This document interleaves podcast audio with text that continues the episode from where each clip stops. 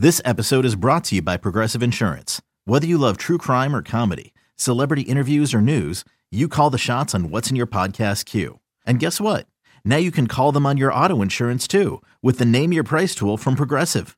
It works just the way it sounds. You tell Progressive how much you want to pay for car insurance, and they'll show you coverage options that fit your budget. Get your quote today at progressive.com to join the over 28 million drivers who trust Progressive. Progressive Casualty Insurance Company and Affiliates. Price and coverage match limited by state law. Another day is here, and you're ready for it. What to wear? Check. Breakfast, lunch, and dinner? Check. Planning for what's next and how to save for it? That's where Bank of America can help. For your financial to dos, Bank of America has experts ready to help get you closer to your goals. Get started at one of our local financial centers or 24-7 in our mobile banking app. Find a location near you at bankofamerica.com slash talk to us. What would you like the power to do? Mobile banking requires downloading the app and is only available for select devices. Message and data rates may apply. Bank of America and a member FDIC.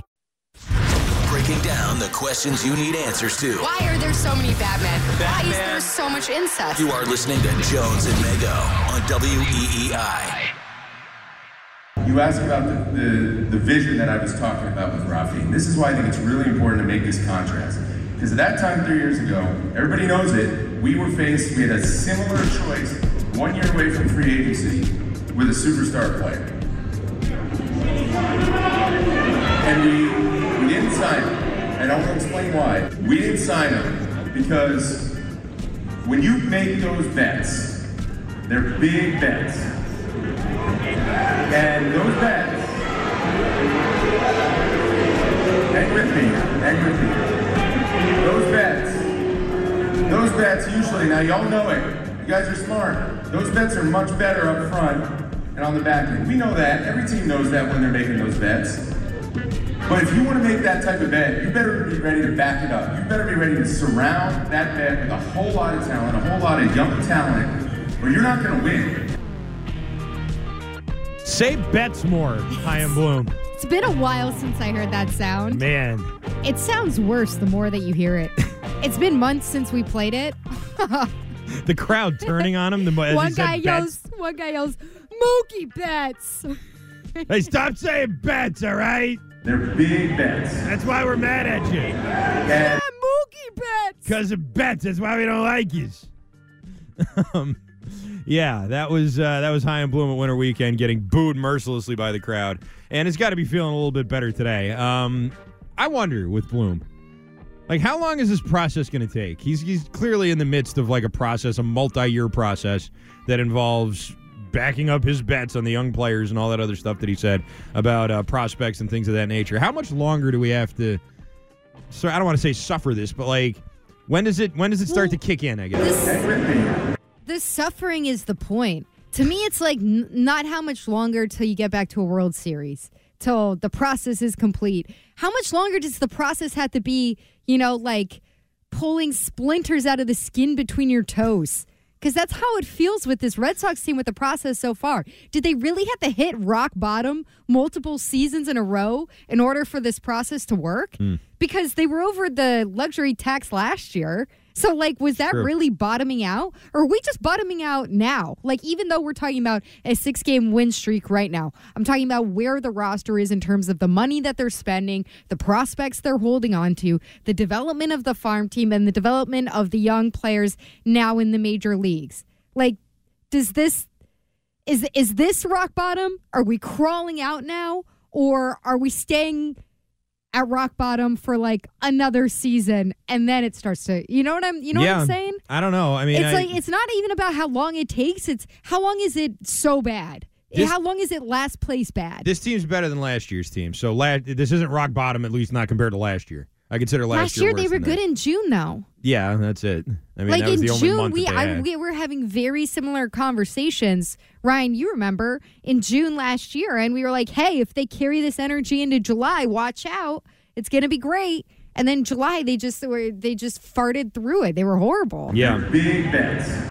Um, here's the main question that I have, and that is, uh, if you're John Henry, hey, if you're John Henry, would you want to invest in this team? Like, would you would you be pressuring Chaim Bloom to add at the deadline? Would you be pressuring him to try and make a real push with this team, Like, is that good business? Is it good business to try and really uh, go full on balls to the wall with this roster? That's a question I'm not sure I can answer yet. And I don't know if Ian Bloom can answer it yet either. But that's something that I'm sure uh, John Henry's thinking about and that he's considering. And, you know, are we going to are we gonna go for it? Are we going to go luxury tax here? Are we going to make this the thing for this year?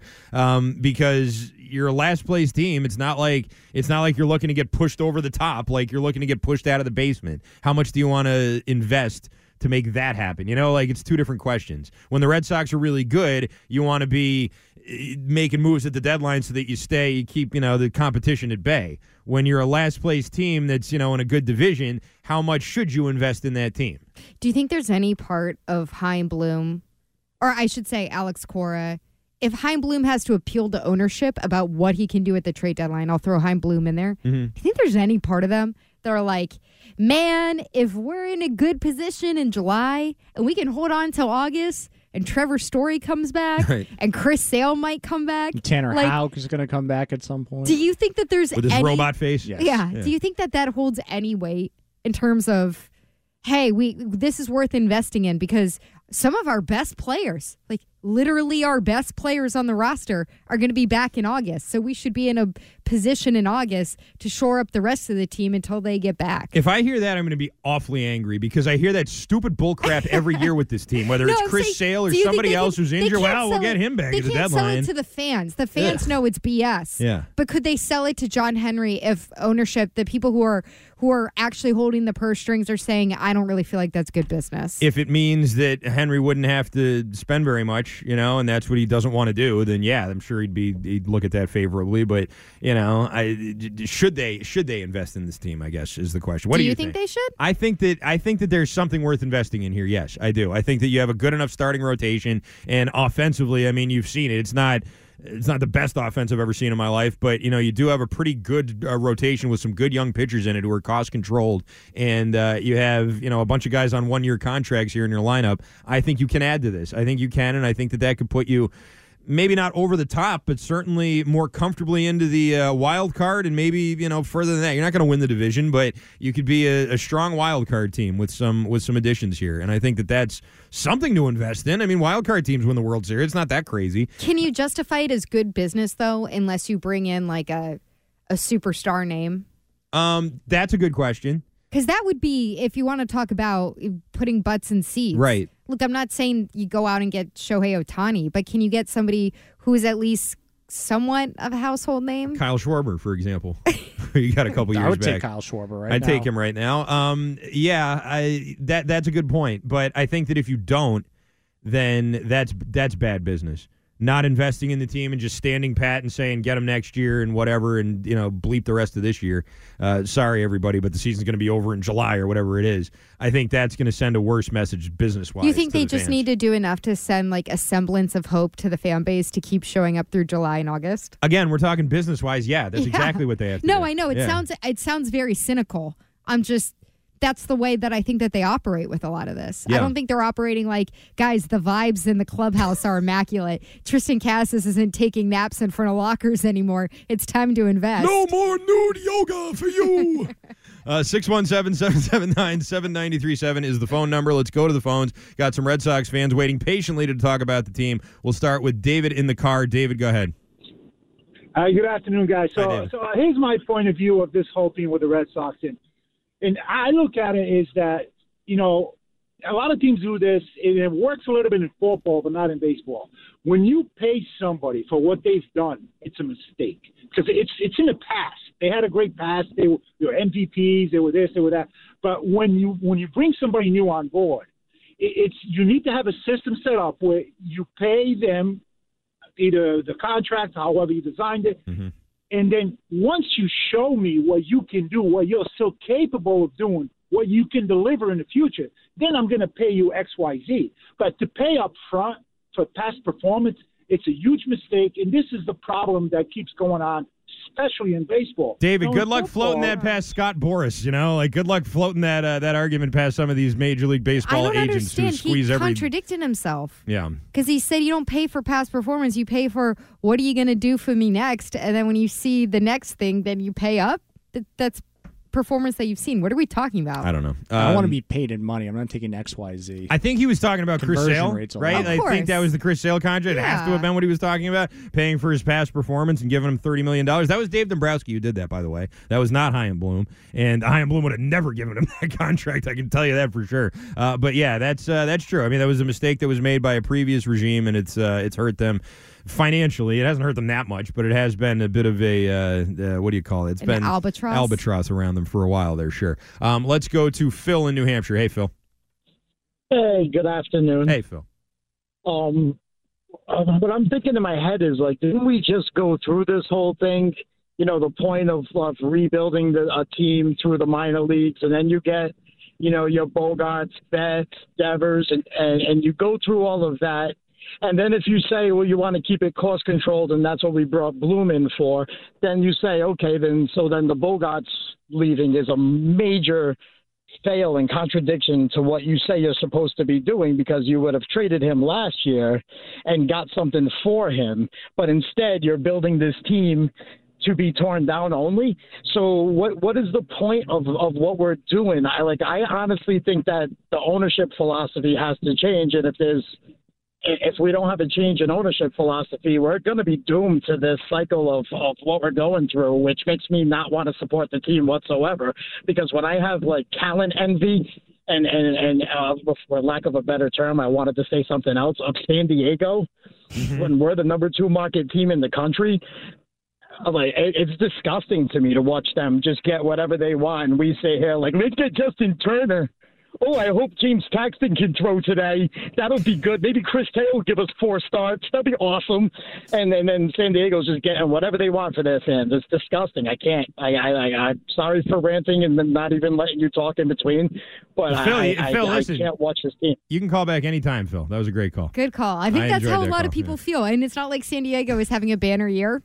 no, they're having a worse year than Right. the Red Sox are right now. They're 35 and 38. At least there's hope for the roster, right? I mean, I, I know that sounds dumb. You can't but- look at their ownership group and say that they're not trying to load up with talent. I mean, you can look at the Red Sox and certainly say that, um, which I think is is part of it. Sometimes it just needs to look like you're trying. Well, I you think know? fans, but to his point, fans want to know the direction of the process because they Mm-hmm. look at a group of guys who came up who won a World Series for you. Yep. And specifically with Xander Bogaerts, and you go, okay, well that was that was the farm system development. It was, That, that and then you was added all of to this it. working, and Right. then and then you botched it. Cherington- so ultimately, what are you looking for here? Yeah, Cherington sort of had the Bogaerts, Betts, Benintendi, you know, all those guys sort of came up when he was he was there. He didn't trade any of them, um, you know, until uh, until the the very end. But then when Dombrowski got there, saw that they had like a solid core with good young talent and David Ortiz and everything else. That's when the spending spree started. That's when you realize, all right, we got these guys. They invested in pitching because they Let's had the add- young guys, right. Devers, Bogaerts, Betts, all these guys. Even Jackie Bradley Jr. You can throw into that list too. Sure. And they're like, all right, let's go get Chris Sale. Let's go get David Price. Let's try to win this thing. Okay, we have a window right now. So when do you wait to see what that core is here? I'm not saying that That's you're the going to million have dollar that you're going to have a Betts, Devers, uh, Bogaerts core again, but who is it? Like, do they think it's going to be Triston Casas? I think he's certainly they- part of it. It yes, looks absolutely. like it, it looks like more like it'll be Bello and Devers, Mhm. although Devers isn't living up to his contract in a short span of time. Like, how how much of a core do they need to see here that they can actually invest in it? I would say uh, between Bello, I throw Houck in there. Houck, I'd say, is part of the core. He's still a young pitcher. Um, Whitlock's still young. Soon to be more iron than man. Maybe the six million dollar man uh, Tanner Houck there, and then on the uh, offensive side, um, Casas really Duran. Um, he's not young, young, but Yoshida's a new player, so I mean Right. he counts as part of the core, I guess.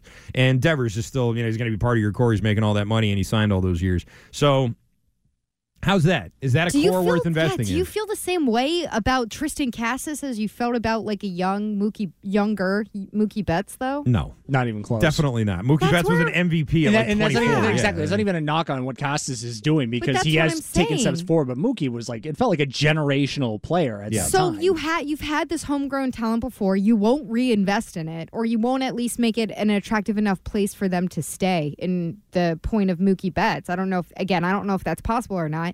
But now you're looking at at best slightly downgraded talent that you've homegrown, and my fear is that they're just waiting around for Mayer and that they think Mayer is like going to be the savior of this whole process. Maybe that's what it's. What that's like the cutoff, right? it's going to be like two more years. yeah, he's in Double A right now. He's not hitting. My, he just got there, so I mean, I'm not expecting right. uh, that, well, that's what I him. mean. Like you can't rush that. So Right. that's going to be two more years of this of us like basically having our fingernails pulled off.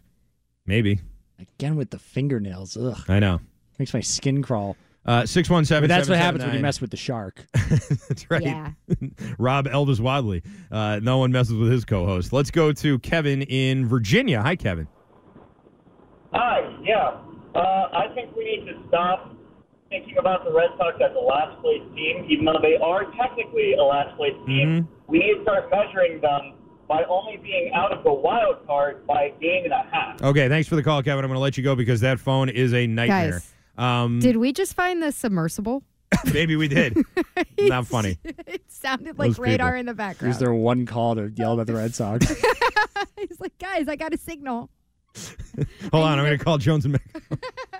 Um, the Red Sox are a game and a half. That's true. Out of the last This is Mego wild and card. Elvis? yeah, the uh, Mego and Elvis show. Jones I hope James there. Paxton can throw today.